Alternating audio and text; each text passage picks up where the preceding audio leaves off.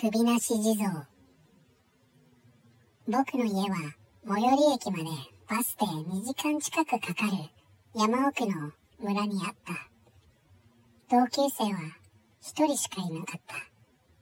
僕の家の近所にはお地蔵さんが祀られていたのだけどそのお地蔵さんには首がなかった。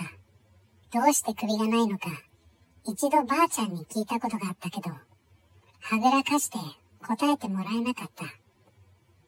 その首なし地蔵に欠かさずお供えをしていたので、お地蔵さんの周りにはいつもフルーツやお菓子がいっぱいだった。ある日の学校帰り、一人しかいない同級生の S 君がお腹が空いたと言い出した。ちょうど首なし地蔵の前を通りかかる時だった。あんなにいっぱい食べ物があるなら、少しくらいもらってもいいんじゃないか。S 君はそう言って、お供え物のせんべいを盗んだ。そして、僕に一枚渡してきた。自分だけ悪者になりたくないらしかった。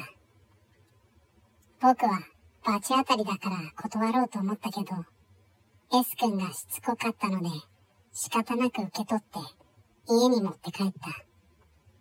その日の夜、寝苦しくて僕は夜中に目が覚めた。トイレに行こうと思って、廊下を歩いていると、ガラス越しに表の街灯の下に立つ人影が見えた。はっとした。首がないように見えた。光の加減だろうか。いや、よく見ると格好もおかしい気がする。ボロボロの着物みたいな和服を身につけている。眠い目をこすって、しっかり見ようと思った。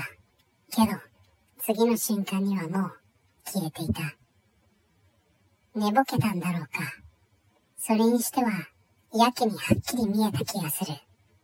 自分の部屋に戻っても、さっき見た人影のことが気になって、目が冴えてしまい、全然眠れなかった。時計を確認すると、深夜2時を過ぎていた。その時だった。ギス、ギス、ギス。誰かが廊下を歩く音がした。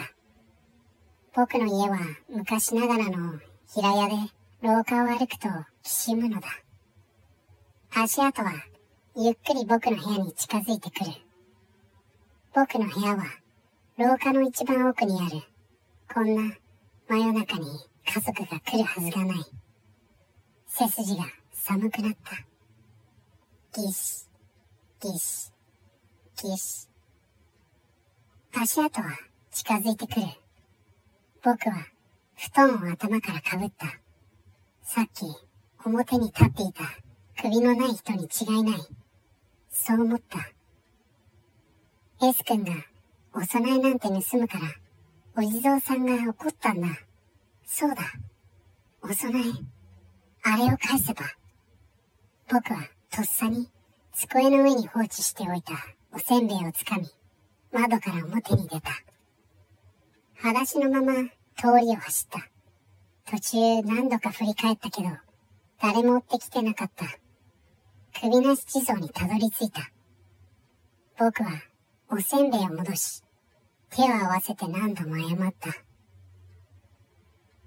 ごめんなさい。ごめんなさい。ごめんなさい。その時だった。おーい。S 君の声がした。振り返ると、通りの向こうから S 君が歩いてくる。S 君もお供えを返しに来たのだろうか。いや、何かがおかしい。確かに、エース君の顔をしているけど、体が妙に大きい。あれは、心臓が破裂しそうな恐怖に、僕は叫び声を上げた。エス君の頭の下に、和服を着た大人の男の人の体がくっついていた。覚えているのは、そこまでだ。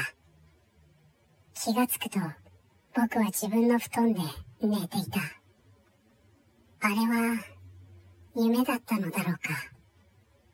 今でもそれはわからない。ただ、その日以来、S 君は忽然と姿を消し、今も行方は分かっていない。はい。